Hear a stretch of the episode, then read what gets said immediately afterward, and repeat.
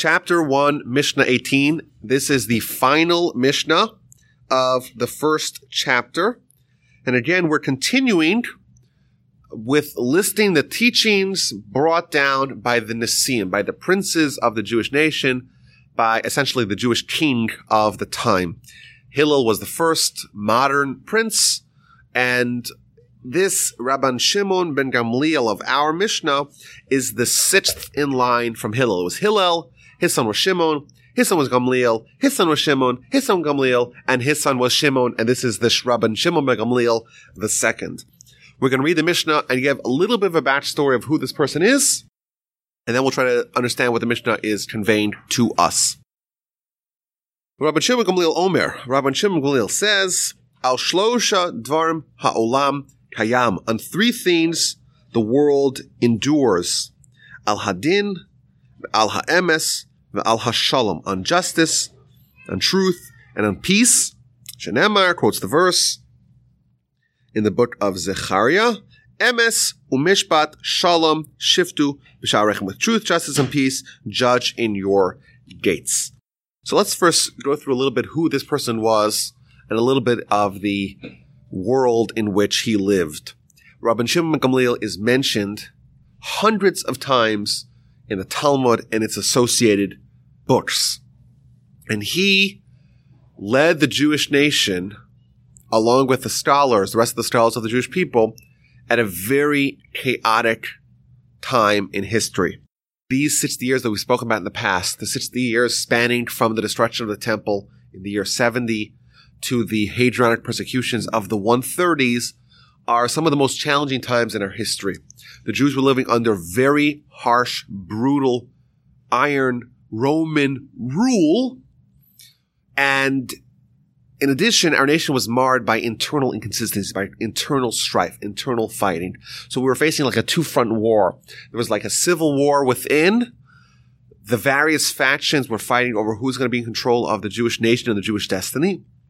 And from without, outside of the Jewish nation, they were faced with a very oppressive overlord in the way, in the form of the Romans. So the Romans, of course, destroyed the temple. And that is always presented as the epitome of the destruction of Judea and Jerusalem and the desolation and desecration of much of Jewish life in this in in the 70 but that really of course was an 8 year process an 8 year war it was a great revolt and the Romans systematically eliminated the opposition town after town Jewish city after Jewish city destroying and slaying hundreds of thousands and culminating with destroying of the Jewish temple which was standing for for was 420 years and of course, there was the reverberations of that, famously the last standoff in Masada in the year 73.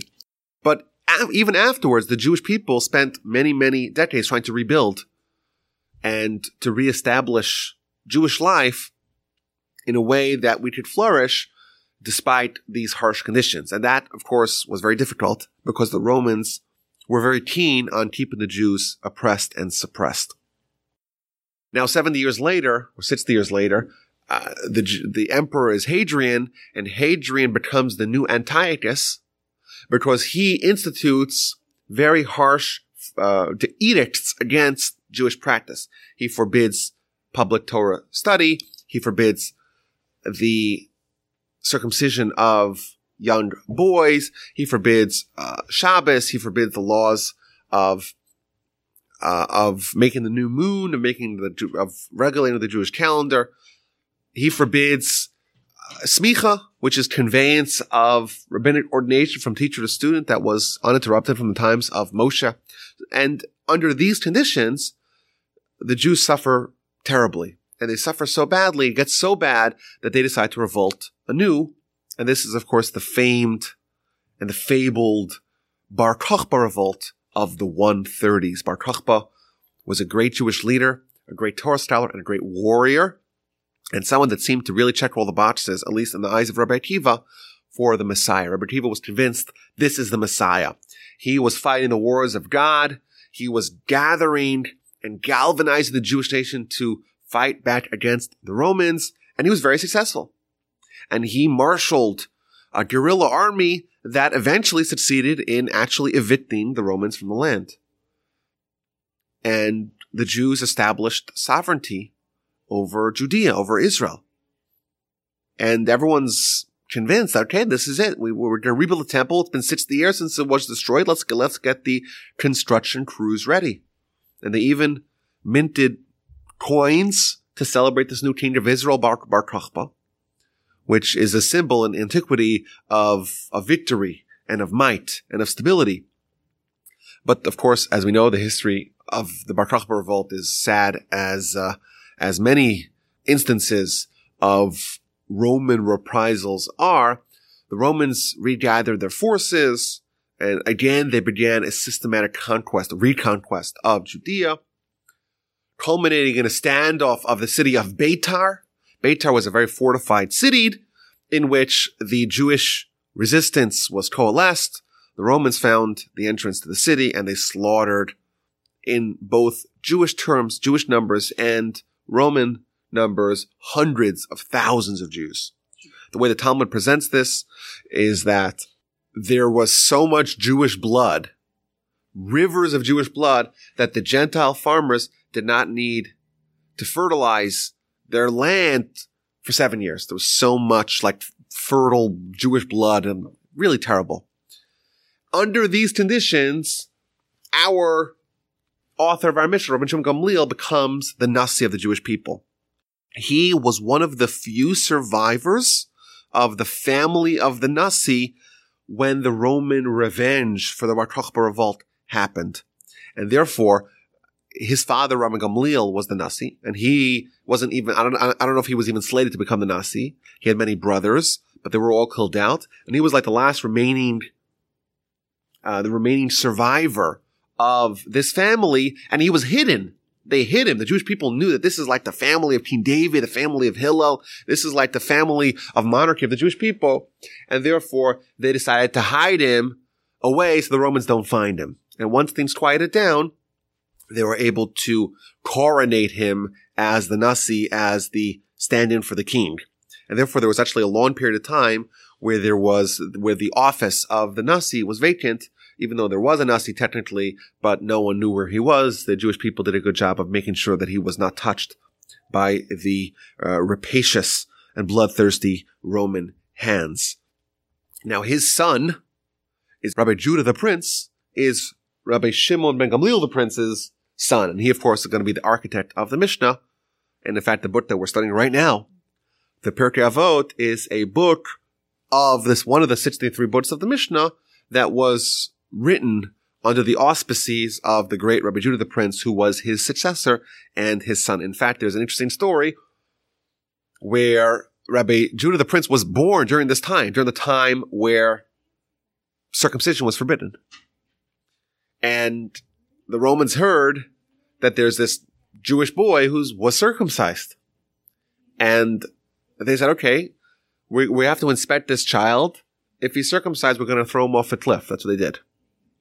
So his mother, she was brought to Rome with her baby to have the officials inspect him to see if he was circumcised. And if he was, they're right, we're going to kill him. Along the way, the Talmud tells us an incredible story that along the way, she meets a Roman family and she befriends them. And they start talking about what's going on. And the story is told in the Talmud that she tells this mother with her own baby that, oh, I'm going to, to Rome to, uh, they're inspecting the baby to see if he's circumcised, which indeed he was. And if yes, they're going to kill him. So they made a deal. They made a switcheroo. The Roman woman, she took Rabbi Judah the Prince and Rabbi Judah the Prince's mother carried this Roman baby to Rome. gets to Rome. We're inspecting the baby to take off the kid's diaper, uncircumcised. You're free to go, ma'am. She goes back. She meets the woman. They do the switcheroo again. That's what the Talmud says. Now, who is this Roman baby? Turns out this Roman baby rises the ranks of Roman hierarchy and becomes the great Marcus Aurelius Antoninus. Moreover, we're told in the Talmud many instances where Rabbi Judah the Prince, who was the leader of the Jewish people, and Marcus Aurelius Antoninus, who was the Roman emperor, were actually good friends and colleagues, and they would study Torah together. And the Talmud goes as far as to say that Marcus Aurelius Antoninus built a tunnel from his palace to the place where Rabbi Judah the Prince was staying in Rome. And he would go every day to study Torah with him in secret. And there are even some opinions that he actually converted to Judaism. And if you go to like the more advanced sources, they say, well, where did Rabbi Judah the Prince, where did Antoninus have this spiritual strength to be able to study Torah and to be so gracious to the Jews and maybe even convert? Well, that came because for a few months or a few weeks of his life, he was with the Holy Mother of Judah the Prince and she was nursing him. And that kind of, that, that, that, he absorbed her holiness and that affected him for the, his whole life.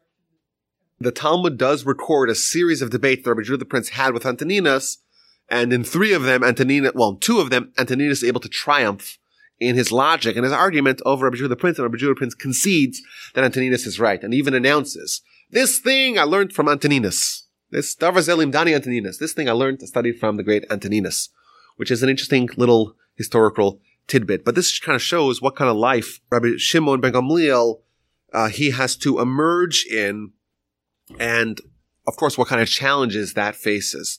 Uh, what kind of challenges uh, he faced as the leader of the Jewish people uh, as a result of the very harsh conditions in which he had to lead them.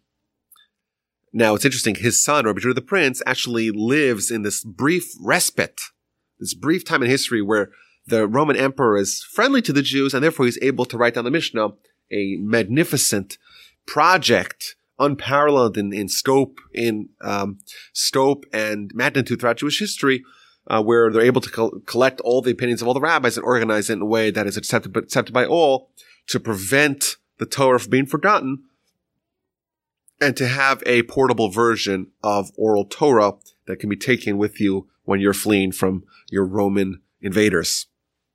Now, it's also important to stress, and this is one of the one of the most, I guess, shocking stories of Rabbi Shimon Gamliel's life is uh, the encounter that he had with the two other great rabbis. We'll tell the story, but I think it's important to understand the context of it. Remember, during this time, there are, or at least immediately prior to this time, there are factions amongst the Jewish nation. And according to the Talmud, the reason why the temple was destroyed, the reason why these travesties befell the Jewish nation was specifically because they didn't have unity. They had disunity and they had factionalism and they were fractured and they fought and there's so many different competing voices for the Jewish soul. And therefore, after the temple is destroyed, there are very concerted efforts to bring the Jewish people back together, to reunify. And the family of the Nasi, the family of Rabbi Gamliel, the father of our author, and the fa- and Rabbi Shimon Gamliel himself, they were very dedicated to the project of bringing the Jews back together under the flag of the Sanhedrin, which is like the Torah leadership, and under the flag of the Nasi, who is the political leadership.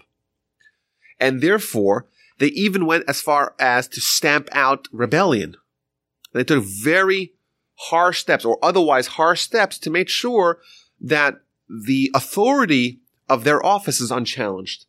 And of course, to the cynic, that sounds like, oh, they're just trying to consolidate power. And that's of course what the cynic would say. But we know these are great giants of Torah, men of tremendous humility and of, of selflessness and they did it. And we know throughout our history has judged them kindly that they did these things only as a way to ensure that the Jewish nation together will have continuity because they'll be unified. The Talmud gives a very long story about what Rabbi Shimon did to try to strengthen the office of the Nasi within the Sanhedrin. And he made a decree that there were three leaders. There was a triumvirate leading the Jewish people. There was the Av Din, which is the head of the Sanhedrin. There was the Chacham, which is the wise man, who was the most wise, the greatest scholar. And then there was the Nasi. And these were the three leaders.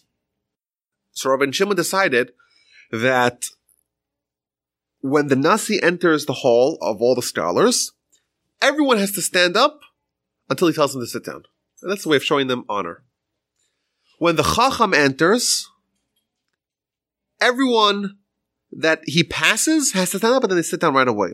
When the Av Beis Din enters, when the head of the Sanhedrin enters, then one row of either side stand up until he gets down. And that's a way of showing just that there's a hierarchy, that there's the Chacham, and then there's the then, and then there's the Nasi. And that's a way to ensure, again, to, to cohesiveness. So he makes this announcement, and uh, and that's that's that's what's going to happen from then on. Now the the two other people, the Chacham and, and the Av Beis, then they weren't there when they, they didn't hear about this announcement. So the next day, the Chacham walks in, and all those that are standing next to them stand up, and right away they sit down. And the Av Din walks in, and two rows stand up, and then they sit down.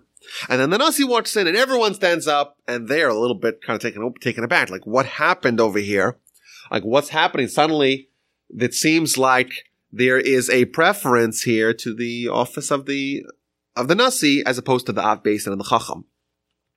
Now, who are these people, the Av and Chacham? Rabbi Meir, Rabbi Nassan. Of course, Rabbi Meir is uh, the student of Rabbi Akiva and the teacher of Rabbi Judah the Prince, and also someone that when there's an anonymous Mishnah, it's Rabbi Meir. Rabbi Meir was the, was the greatest scholar of, of, his, of his time.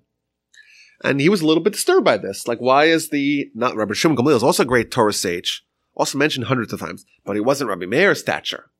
So what's happening over here? So they decided, these two people, Rabbi Nassan and Rabbi Meir, the Beis and the Chacham, they decided that they're going to get back at him. And they decide that they're going to take the most obscure portion of, of Torah. The book of Uktzin. Very obscure laws almost no one is an expert in it. This book is always presented as the paragon of the most challenging and the most obscure and the most arcane. And the next day, they're going to pounce on him with a series of questions on the book of Uktzin, and we'll see what he has to say. That's their plan. So there's someone else who's listening and hears this plan. His name is Rabbi Yaakov ben Korshai. And he decides to save the Nasi from this humiliation. He doesn't want that the house of Hillel is going to be faced in front of everyone. They're going to ask him questions. Tell me, what do you think about this question, Uktzin? So he tries to hint to Rabbi Shimon Gamliel to go brush up on his Uktzin before he has to face this test. And so he starts reviewing the laws of Uktzin really loudly next Rabbi Shimon Gamliel, and again goes Uktzin, Uktzin, Uktzin, and Rabbi Shimon Gamliel gets the hint, and he brushes up on his Uktzin. And the next day, Rabbi Meir and Rabbi Nassan, they say, okay, we have a question for the Nasi. Everyone hushes down, and they start peppering him with questions on the book of Uktzin. And he swats them away. He's, he's ready for the test. And he tells them, you guys tried to embarrass me at my office. Hachutza outside. So the two rabbis go outside. But now, all the scholars are in the room, and the two greatest scholars are outside. And they have, they have all these questions. They don't have the answers. So they have to send the questions outside, and they get the answers from inside. Everyone's like, what's going on over here? You have the greatest sages outside, and we're all inside. So they say, we want to go outside. Rabbi Yossi was present, and he asked, is it possible that the Torah is outside, and we're inside? So Rabbi Shimon Gamliel says, oh, you're right. We're going to let them come back in. But from now on, whenever you quote them, you can't quote them by name. You have to quote them either Acherim Omrim or Yesh Omrim. That, that was his kind of way of ensuring that they're, that, that, that, that, that this mutiny doesn't get too far. That whenever, whenever you're quoting Rabbi Meir's teaching, you say Acher Omrim. Others say. Which is a way of saying there's other people that say that, but you don't quote them by name. And Rabbi Nassan, he said, uh, whenever you quote him, Yesh Omrim. There are those that say. And Nassim was appeased, and Ramir says, I'm, I'm, not, I'm not happy with this, and he moved out to, to, to, to Tiberias. Uh, but this is interesting. Like, it's an interesting story, and to us, it's very, very easy to be cynical. It's not hard at all to be cynical with the story. It seems like it's very petty. But I think if you understand the context in which this incredibly, just interesting story, uh, happens, uh, it's important for us to understand, even though these are trivialities. So who cares and who stands? Does it really matter? Of course not. But maybe we could even say that the, the, the, argument was, okay, everyone agrees that there has to be a unification of the Jewish people. But maybe they're arguing, no, it should be Torah, or it should be the Sanhedrin, or it should be, who says it should be the Nasi? Maybe that was the argument. Whatever it is, it's important for us not to trivialize, but it, I think it does give us a sense of the flavor of the times, what the concerns were, and what the draconian steps were taken to ensure that Jewish continuity under the flag of Torah is maintained. And indeed, we see this is a period, this the middle of the first century onward, from the 130s onward. It's a blossoming of Torah that was unprecedented in its history. The great names, the great individuals, Rabbi Akiva, Ben Azai, uh, Rabbi Meir, Rabbi Shimon ben, Yoch, uh, ben Yochai, all these great sages that emerged from the time out of the ashes, out of the despair, out of the destruction, Torah lives to fight another day.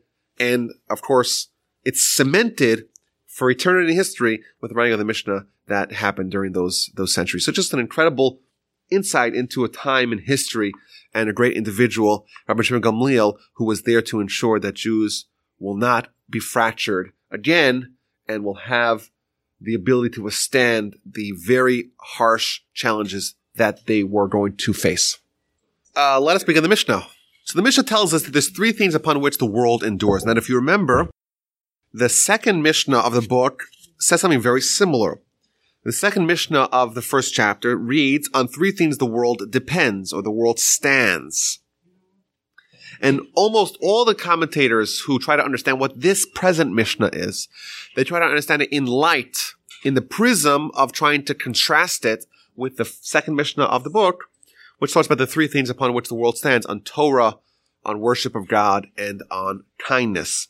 So what is the difference between, or is there a difference between on the things upon which the world stands or the things upon which the world endures or the world continues? So Rabbeinu Yonah, the great commentator on Pirkei Avos, he says something very, I think, very illustrative. He says that the first instance of three things upon the world, Ome, the world stands, the second Mishnah of our chapter, it's those are the things for which the world was created. God had a choice to create the world or not to create the world. There's three things for which God decided to create the world, and that's Torah, avoda, gemilas chasadim, Torah, worship of God, and loving kindness. These are the three, these are the goal for the reason why God decided to create the world. However, even after the world was created, says Rabbi Yonah, the world needs continuity, which means God is continually deciding to create and sustain and nourish the world with ongoing vitality. And there has to be a reason why God created the world. Three things of, of Mishnah 2. And there's three things as a result of which, in the merit of which, God decides to continue the world, to have the world endure. That's what he says. And what are those three things? The three things of our Mishnah, justice, truth, and peace. So what does this mean? I want to talk about this idea in general.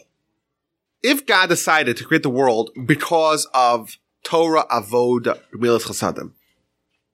Why do those things not apply now? Like, if there was a justification for God to create the world, found in Mishnah 2, the three things upon which the world stands, Torah, Avodah, and Chasadim.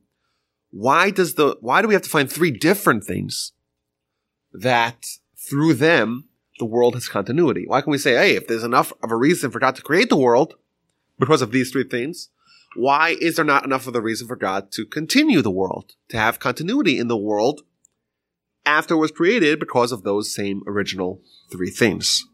I heard an amazing insight to, to, to explain this uh, from the Chassid. And he gives an example. If you want to boil water, so you could turn the water, the heat onto the highest, then once it's bubbling, you can lower the heat. And you can put it on a much lower flame, and that will maintain the heat that was acquired earlier.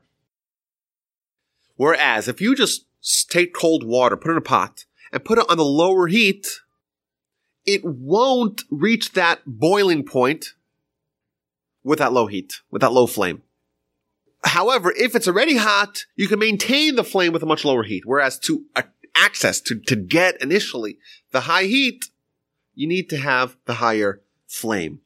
Similarly, when God decided to create the world, you had to have three major things. Torah, Whereas to maintain that, to continue that, once it's already hot, once it's already boiled, even a lesser justification will be needed to maintain that. And this is the insight that he adds. He says that we know when the temple was extant, like we've spoken about in the past, the temple symbolizes a Jewish nation at its acme, completing what it's really brought here to, to accomplish. And therefore, the world was created so that the Jewish nation, as a stand-in for humanity, can do Torah, Avodah, and Gemilas Chasadim. However, once the temple was destroyed, there was a degradation of the spiritual stature of the nation, and therefore that did not apply. And Rabbi Shimon Gamliel, he comes after the temple is destroyed. And he's grappling with the question, now that the Jewish nation and the world as a result is not subsisting by that same heightened stature that was present when the temple was extant, what gives us a right to exist? What gives us a right to ensure that God continues his pledge to keep the world alive? Even now, in a lower spiritual stature, how do we ensure continuity? And he answers that God maintains the existing world as a result of these three things justice, truth, and peace. And he even adds, these three, justice, truth, and peace, are aspects of Torah, Avoda, Gemilas Chasadim. Justice, what the Torah is about justice. It's about doing what God considers to be correct. And therefore, justice is, is, is not, it's not Torah, but it's an element of Torah. And truth is an element of worship of God. God's signet, after all, is truth. And peace, well, that's of course an element of loving kindness. And therefore, what he's essentially saying is that he's justifying our existence by saying the reason why we exist is because we're still maintaining at least the flavor of the original things for which the Torah was created, even the original things for which the world was created, even after the temple was destroyed, which is an interesting way of understanding what he's trying to convey to us. Now, I think zooming out a little bit, what is he saying? He's saying something very fundamental. And I think it's a, it's a pillar of Jewish theological belief. And it's maybe a little bit of a subtlety and something we're not, u- we're not used to thinking in, in these terms. What he's saying is that the world was created. Yes, everyone agrees the world was created. But he's saying further, God is involved not only initially Genesis, God sparks Genesis. More than that, God sparked Genesis, but God is continually choosing to give continuity. The world stands, the world is created for a purpose, but the world endures also because God decides that it should endure. Which means is that this world, we believe is that this world and the spiritual, the physical and the spiritual world, they exist simultaneously. But we also believe that they are connected. Moreover, we believe that they have to be connected. If they're not connected, if the connection is severed between the spiritual world and the physical world, the physical world ceases to exist. And this is a fundamental belief of, of, of Jewish theology. And the, the easiest example, the easiest analogy is the lamp. You have a lamp and it gives you light. But it only gives you light so long as the plug is plugged in. The second you pull the plug, there's a flow of electrons that are, it suddenly stops and therefore the light turns off. So if I just saw the light, light's on, light's on forever. Someone flicked the light on and it's on forever. No. Behind the scenes, there has to be a continuous flow of electricity to it or else it, it stops. Similarly, God initially kind of flicked the light on to the world, turned it on, but God is still continually every second giving life and vitality to this world and making sure that it endures. And that's the question that he's asking. Why does it endure? What merit do we have as a, as a people now that we don't have the temple? We're not living by the highest spiritual status that we had prior. What is it living? Because we're still doing elements of the big three of Torah, Avodah, Mitzvah, of the relationship that man has with himself, which is embodied with Torah, the relationship that man has with God, which is embodied with prayer, and the relationship that God has with, that, that man has with his fellow, which is embodied by kindness, we still have elements of those three, and that's what allow what allows us, what gives us the right, what gives us, what, what, what encourages God to ensure that he doesn't pull the plug on humanity on this world.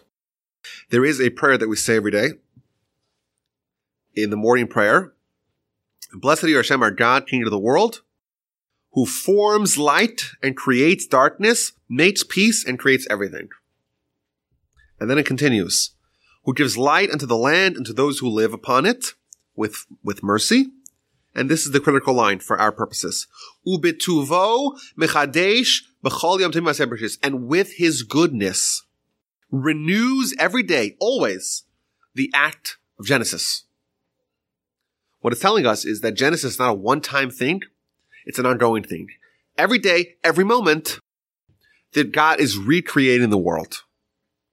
And as a result, it's not just we have to earn it once, we have to continually earn it. How do we earn it? These three things. And uh, the other books of Jewish theology explain this point, uh, elaborate upon this point. But the Nefesh HaChaim, which is the book written by Rabbi Chaim Volozhiner, he begins his book by distinguishing the two differences between God as a creator and man as a creator. We know man could also create, like man, like humans created iPhones. Oh, that's the thing that, that humans could do. And, and tables and chairs and my favorite microphones. right? That's, that's human. So, so, so God's a creator and, he, and humans are creators. What's the difference? There's two essential differences between God as a creator and humans as a creator. Number one, God creates what's called ex nihilo, yesh me'ayin, something out of nothing. Humans, we could create, but we have to take existing matter and reformulate it. I can take wood and cut it up and make it into a table. But I can't make wood out of thin air or out of nothing. I can't make matter. I could repurpose matter. I could reformulate matter, but I can't make matter. Whereas God creates something out of nothing. That's the first difference. And the second difference is that God's creation and our creation, the relationship with the creator and the thing that's created for us stops after the creation is done. For God, it continues forever. So the example that we have, like I make a table, I, I work really hard on the table, I finish it, I sell it, or I use it, it's done.